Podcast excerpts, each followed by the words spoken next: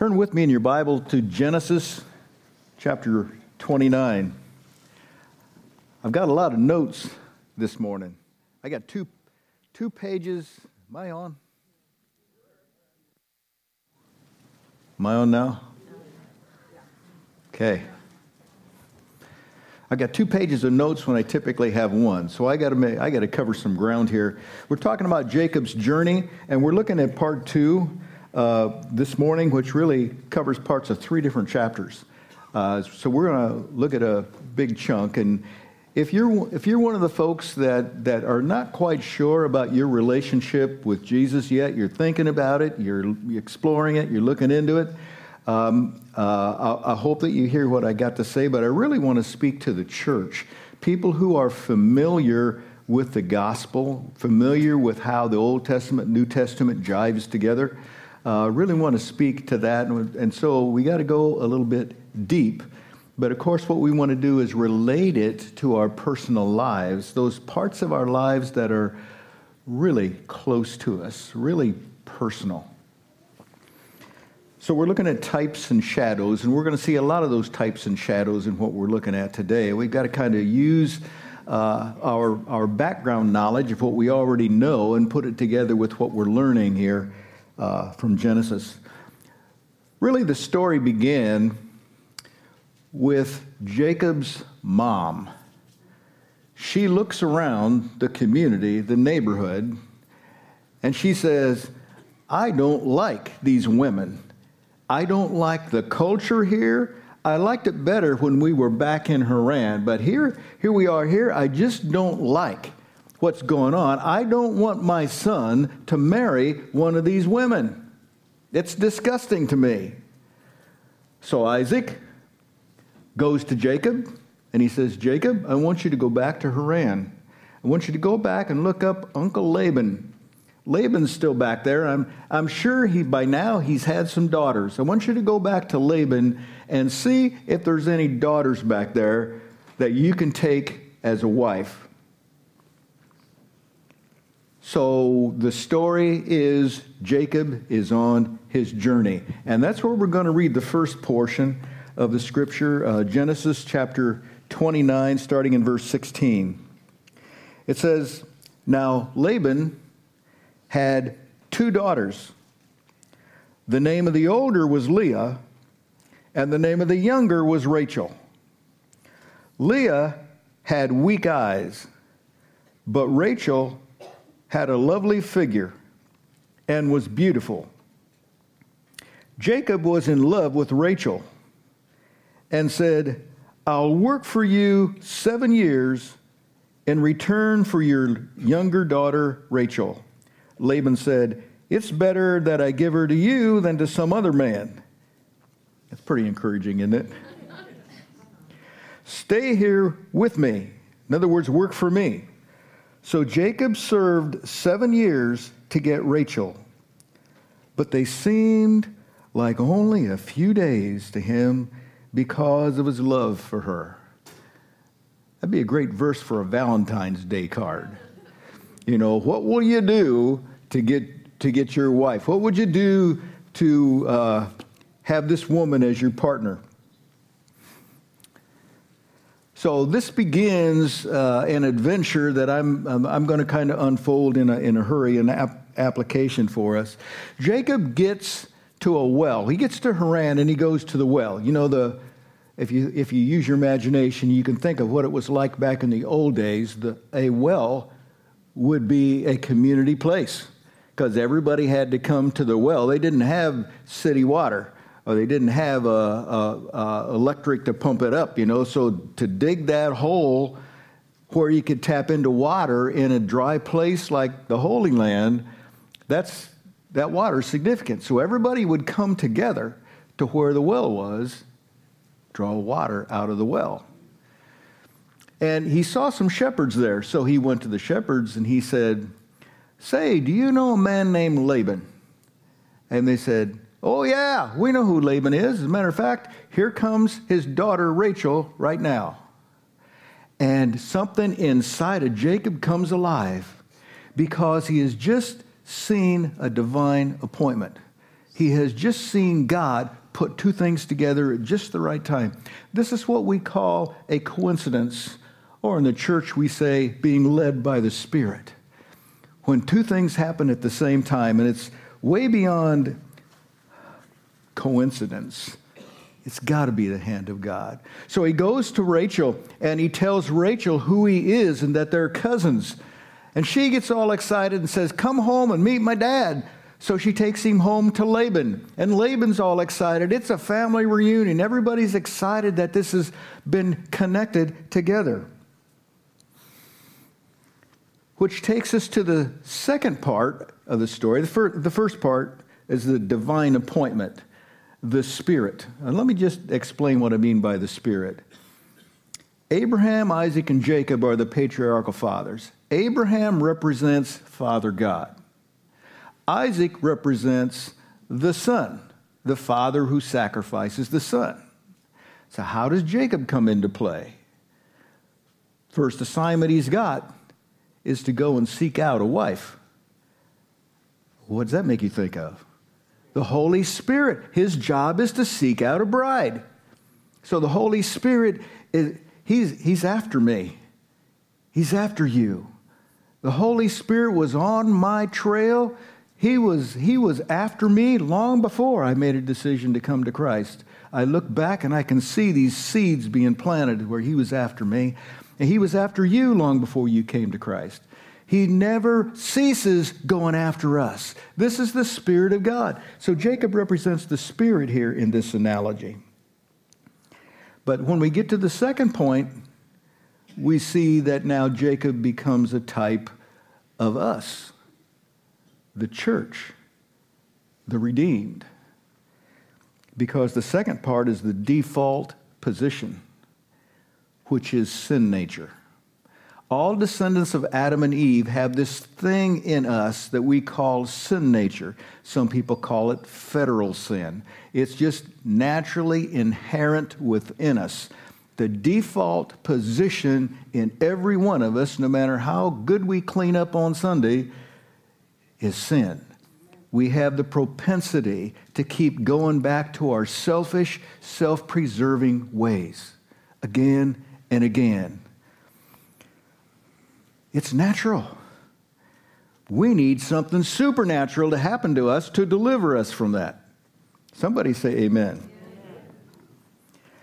So he makes a deal with Laban I will serve for seven years in exchange for your beautiful daughter's hand.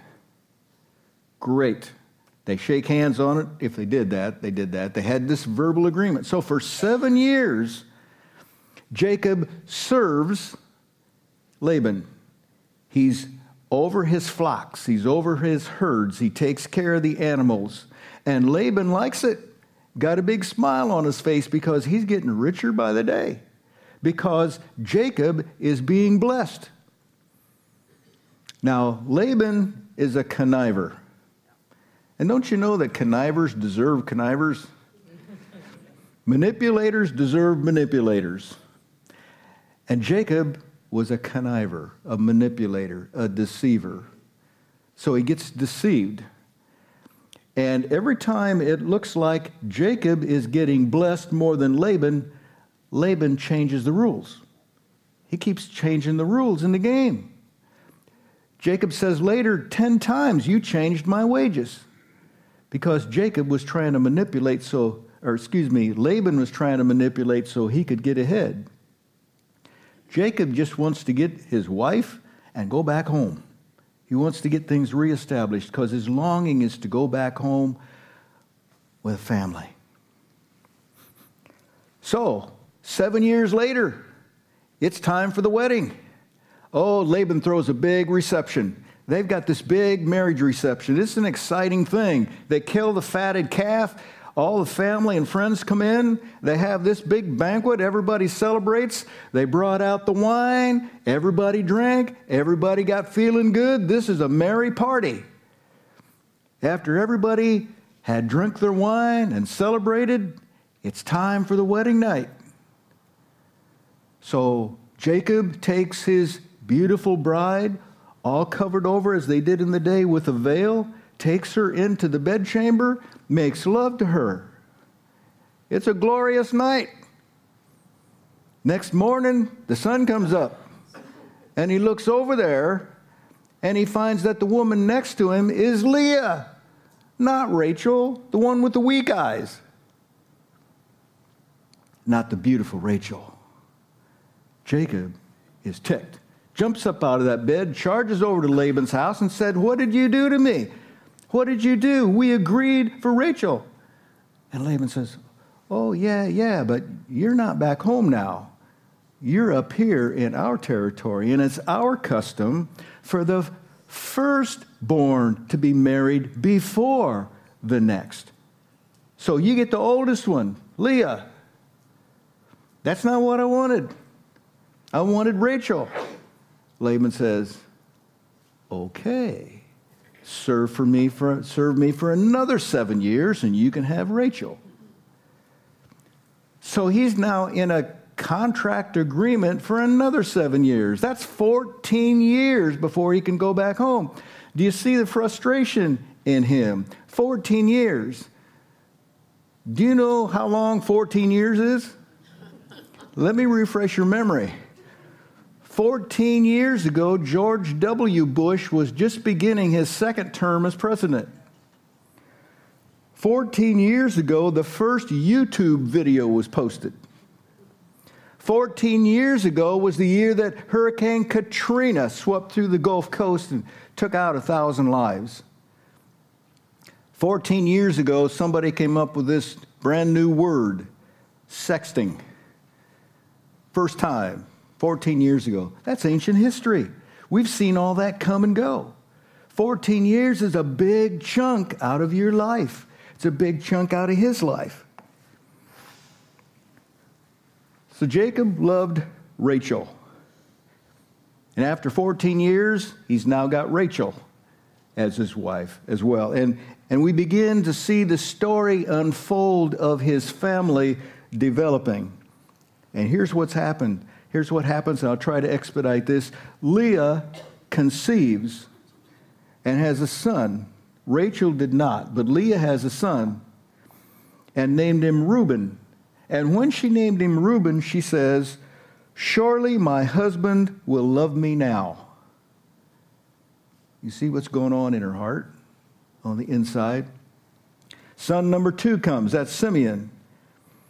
And then she says, because the Lord heard that I am not loved. You see the sin nature, the fallen nature happening here? Then Levi is born. Leah has all these kids. Levi is born. And then she says, Now at last my husband will be attached to me. And finally, Judah is born. And Leah says, This time I will praise the Lord. She has just given up. She's never going to feel loved by Jacob. She just gives up and says, I'm just going to let the Lord love me. I'm just going to enjoy his love for me. Which is, that's, that, that's the position we should have, but the default position is always being hurt it's always being offended. It's always feeling like I'm not good enough. It's always feeling on the weak side, the losing end of things. That's the default position, the sin nature. Oh, God, deliver us from this sin nature problem. Somebody say amen. amen. Now, Rachel gets jealous of Leah having all these sons. And Rachel realizes she's not having any children, so she takes her maidservant Bilhah and gives her to Jacob and says, I want you to go in to my servant Bilhah. So he has a relationship with Bilhah, and she has Dan, and then she has Naphtali. Then Leah gets jealous.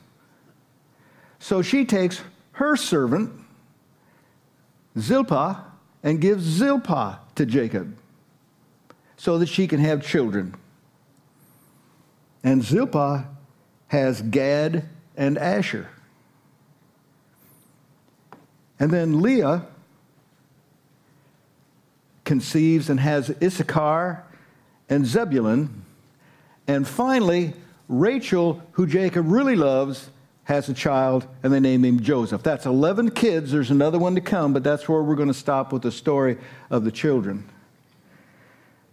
And I'm thinking to myself, this is embarrassing. Israel, Jacob's name was changed to Israel. He's the fa- these are the children of Israel. This is God's promised kids. And it's dysfunction. Four mothers. And Jacob is shuttling back and forth from one to the other. All these women in competition with each other, all wanting to be loved, and none of them feeling that love. Can you see the agony of a fallen world as it's portrayed to us?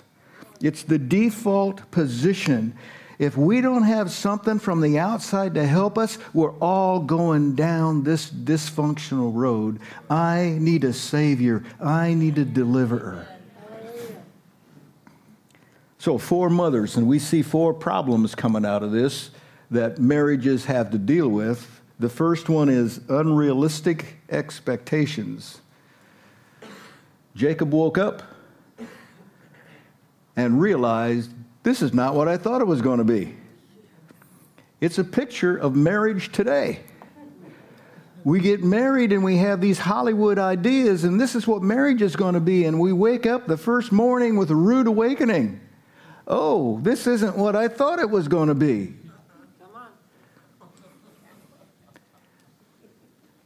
Come on, it's okay to say amen. Don't leave me up here all by myself here.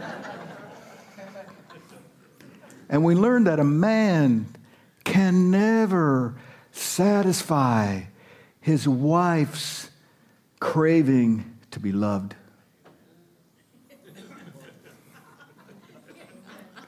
He tries, but she always wants more. The second thing we see in the story is in law problems. Laban the father in law who loves his daughters, wants to take care of his daughters, but he gives them away, but he won't give them away. He says, Here, you can, you can have my daughter as your wife, but he won't let go. He keeps manipulating, he keeps arranging because he loves his daughters. Amen. Isn't that the temptation we all have to struggle with? I don't want to see my kids go through this, the pain that I went through. I want to step in, I want to fix it, I want to resolve it. And when we're going to give them away, we need to get out of the way and let them solve their own problems just the way you solved yours. And then we see the third, the third area is this area of competition. These wives competition with one another. If you, if you, I didn't take the time to read it, but if you go back and see, they're, they're actually manipulating one another because they want to have another child. It's this competition. We live in a very competitive world. And the grass always looks greener on the other side. And if us Christians aren't careful, we are going to fall into the sin trap here in this world. So, the default position is sin. And to go the other way from what God has intended and to have chaos. And there's five areas I want to go over real quickly that are areas where it's the default for position for us to fall into these things. The first one is affairs. I'm married I have a spouse, I have a husband, or I have a wife. I've made a commitment to them. My family and friends all saw that. But you know, they're just not meeting my need. There's something on the inside that's not being satisfied. I've got to find some way, some avenue, some way to get that need met. So maybe if I find somebody else, I'll get that need met. God can't bless that. That's that's the devil's way. That is not God's way. Here's his, second way is prostitutes. We know what prostitutes are. That's, that's someone who sells their body for money. And there are always dysfunctional people out there who's, who, who are missing something on the inside, and they'll do whatever it takes to get this hunger, this, this need met on the inside, even violating what we know displeases God. And if you pursue a relationship with a dysfunctional person, guess what you get? Dysfunction. It comes right back around again. God can't bless it. The third area, then, it's the default position, is pornography. If we, if we don't have what we think we need inside the marriage relationship, we'll find some pictures, some images, some videos someplace of our fantasy right in front of us. It's not real. We're really not touching someone else, but it becomes fantasy in my mind, and I'm having an affair in my mind, and I'm watching these images and getting excited so that I can make love to myself. There's something wrong with that picture. That's not the way God designed it. But it's the default position for sinners in a sinful world. The fourth area is homosexuality. I'm, I'm learning, it's just, I, I, can't, I can't figure a woman out. I can't figure out how they think. Women can't figure out how guys think. It's just so hard dealing with somebody that's the opposite of me. Maybe it would just be easier if I had a loving relationship with somebody who was like me and understood what I needed and what I wanted. And take away that, that oppositeness. But that's not the way God created us. That's not his original design. But it's the default position for people in a sinful world that haven't dealt with their sin. Oh, but they can't help it. They were born that way. Absolutely. We were all born sinners. We were all born selfish. We were all born dysfunctional. It's the default position on planet Earth. We need to be born again. Yes. We need a spiritual renewal. Yes. And then the fifth area I want to point out is shame and withholding. And that's the dysfunctional area the church often embraces. Oh, we, we, we can't talk about sex. This is church. You know, they begin sex education in the public schools in the sixth grade. They're hearing about it. And before they have sex education in the sixth grade, did you know they're learning about it from their friends, from their community? I did. That's where I learned it. I think we need to look at this from God's perspective.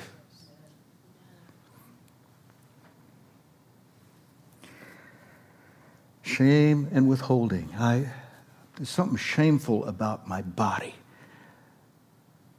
I'm glad we covered up this morning. But if you're in a marriage relationship, you need to understand that there's this, this deliverance that takes us back to God's original creation when Adam and Eve were naked and unashamed, I want to get that back again. Amen. The only way I can do that is in a commitment relationship with my wife. That's good, Pastor. Somebody say amen. Because when you look at me blank, like I feel like I'm up here all alone.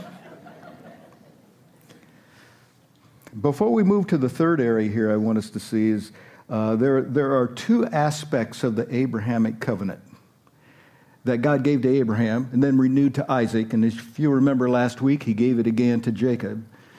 There, there's more than two, but two I want us to, to, to look at. Number one, your seed will be multiplied. It's going to be like the sand of the sea, like the stars in the sky. You have a future. This is not about you, it's about your future. Get involved in the channel, get involved in the blessing, get involved in that. Your seed's going to be multiplied. And the second part of that is you're going to be blessed to be a blessing. That we could say is prosperity. God's going to prosper us so that we can be a blessing to someone else, so that it can be a channel, so that we can pass that on to someone else. Amen. if we put those two together, we see a new message coming out of this. God wants to prosper him. We just looked at the dysfunction problem that's dysfunctional on planet Earth. When, we, when you drive through your neighborhood of your own community and you look at the neighbors, you should expect to see dysfunction because it's the default position. When I was growing up, it was, a, it was different in our culture. If, if, if a marriage failed and they went through divorce, it was scandalous. Today, we've accepted it. We've accepted the dysfunction, and we've lost the desire to get the freedom back that God intended in the first place. So here's where I want to go to chapter 30, Genesis 30, and look at verse uh, 37. Jacob, however, making a deal with Laban, Jacob, however, took fresh cut branches from poplar, almond, and plane trees and made white stripes on them by peeling the bark and exposing the white inner wood of the branches. Then he placed the peeled branches in all the watering troughs so that they would be directly in front of the flocks when they came to drink. When the flocks were in heat and came to drink, they mated in front of the branches. And they bare young ones that were streaked or speckled or spotted. Jacob set apart the young of the flock by themselves, but made the rest face the streaked and dark colored animals that belonged to Laban. Thus he made separate flocks for himself and did not put them with Laban's animals. Interesting story being unfolded here. And if you're looking for that third section, you can write in the word dream council, the solution. There's solution here. Laban finally agrees to a deal when Jacob comes to him and he says, I'll tell you what, I want to go back. I want to take my wives, my children, of course, it's his grandchildren now. I want to take my family back home again and reclaim what, what I have back there. I'll tell you what, I know that you value the white lambs, pure white and the goats and the cattle. You take, of all the cattle that are born, you take the pure ones. Give me the splotched ones, the streaked ones, the striped ones, the black sheep, the blemished ones. Give me those. I'll take those. Awesome. Are we seeing the story here? I'll take, I'll take the ones you don't want. And Laban says, Sounds like a good deal. And then Jacob, being wise, took Laban's pure sheep and put them over here together. And then he took the splotched, streaked, striped black sheep and he took those over here and put them together. And then he did this amazing thing. He, he went out and he cut down some saplings and made a pole. And he brought those up and he made some, with a knife, he made some notches at the top. Grabbed a hold of the bark and pulled it down. Made a white stripe because you know bark on the inside is lighter than on the outside. And he went around to the next one, pulled that down. Went around to the next one, pulled that down. So he's got stripes dark and white, dark and white. Took these saplings, these poles, that were now striped and put them in the water trough. So when the animals came to drink, and you know they would do that, they would graze whatever they could find to eat, and then they would go into this community well to drink.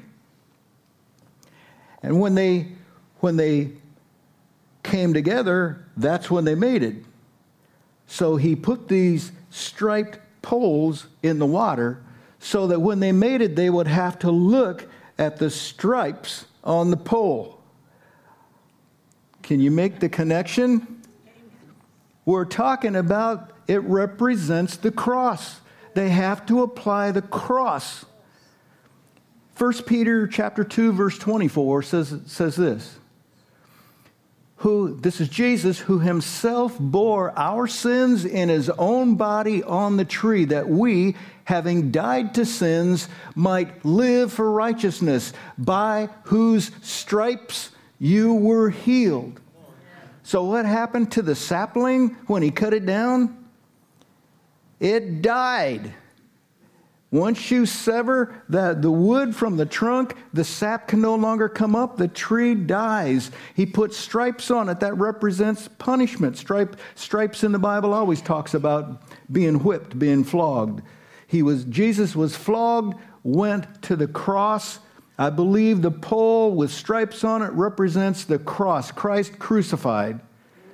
If we apply the cross which represents selflessness, giving up your own selfishness, giving up your own desires, doing what God asks you to do instead of what you want to do, when you take the selfish approach and apply the cross to our lives, the dysfunction of the world melts away. Hallelujah. Amen. I'm excited. I'd never seen this before. These two stories of God, of God prospering him with children in a dysfunctional way and God showing him how to find prosperity in the earth, they fit together, one story back to back with the other one. Now, one more thing I want to show you before we, we leave here because we're about done. In chapter 31,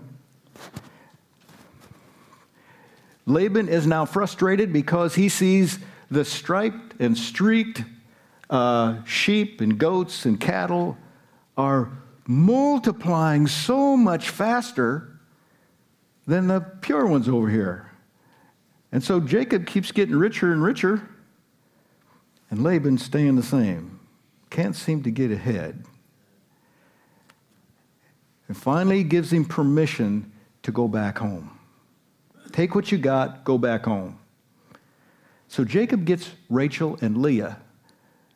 You know, they've never seen back home. They don't know what this is. They're giving up everything they know. This is scary. So he gets them together and he tells them this story in uh, chapter 31, verse 10. He says to them, In breeding season, I once had a dream in which I looked up and saw that the male goats mating with the flock were streaked, speckled, or spotted. The angel of God said to me in the dream, Jacob. I answered, Here I am. And he said, Look up and see that all the male goats mating with the flock are streaked, speckled, or spotted. For I have seen all that Laban has been doing to you. I am the God of Bethel, where you anointed a pillar and where you made a vow to me. Now leave this land at once and go back to your native land. He tells them the story of how of, of what God has been doing in his life. He needs to get them aboard so that they can share the vision of going back home again as a blessing and not a loss, a gain, not a loss. And he tells them this was a dream. This is the second dream Jacob has had. We're looking at the three dreams in this series. And he saw it was the speckled and streaked and blemished lambs that were prospering. So Jacob did that creative breeding by separating them out. But we know enough about genetics today that there's no way a striped pole in front of their eyes is going to generate striped sheep. We understand genetics don't work that way. But what I do understand is if we'll apply the cross, that's what makes the difference. That's when God prospers us, whether it's pure or streaked or splotched or black. So, no matter what your background is, I got good news for you. God wants to bless you. Amen. Jacob represents in this story A church. The church. Getting blessed so that we can be a blessing. Not so that not, not so we got good, comfortable retirement, but so we can bless somebody else. Okay, let's stand. I got one minute left. This is the word. This is the word of God. If you can receive it, receive it. Apply the cross and watch God's blessing flow into your life. Lord, I want to pray right now. Lord, I came out here today with fear and trembling because I wasn't sure how this message would be received. God's a message you put in my heart, you taught me, and now, Father, you've asked me to pass it on. So, Father, we've given the word. Allow us to walk in it and receive it if we can, so that we can prosper, so that we can be a, a blessing to someone else. Work with us. We pray. Lord, I want, to, I want to pray for dysfunctional relationships because I know well enough it's the default position. Even spirit filled Christians fall back into these things. It gets the default position. Father, help us to come out of the default position and download this new program you have through your spirit into us. Give us a hunger to do things your way because when we do it your way, you prosper it. And you will bless every aspect of our lives. So bless us with this, we pray in Jesus' name. Amen.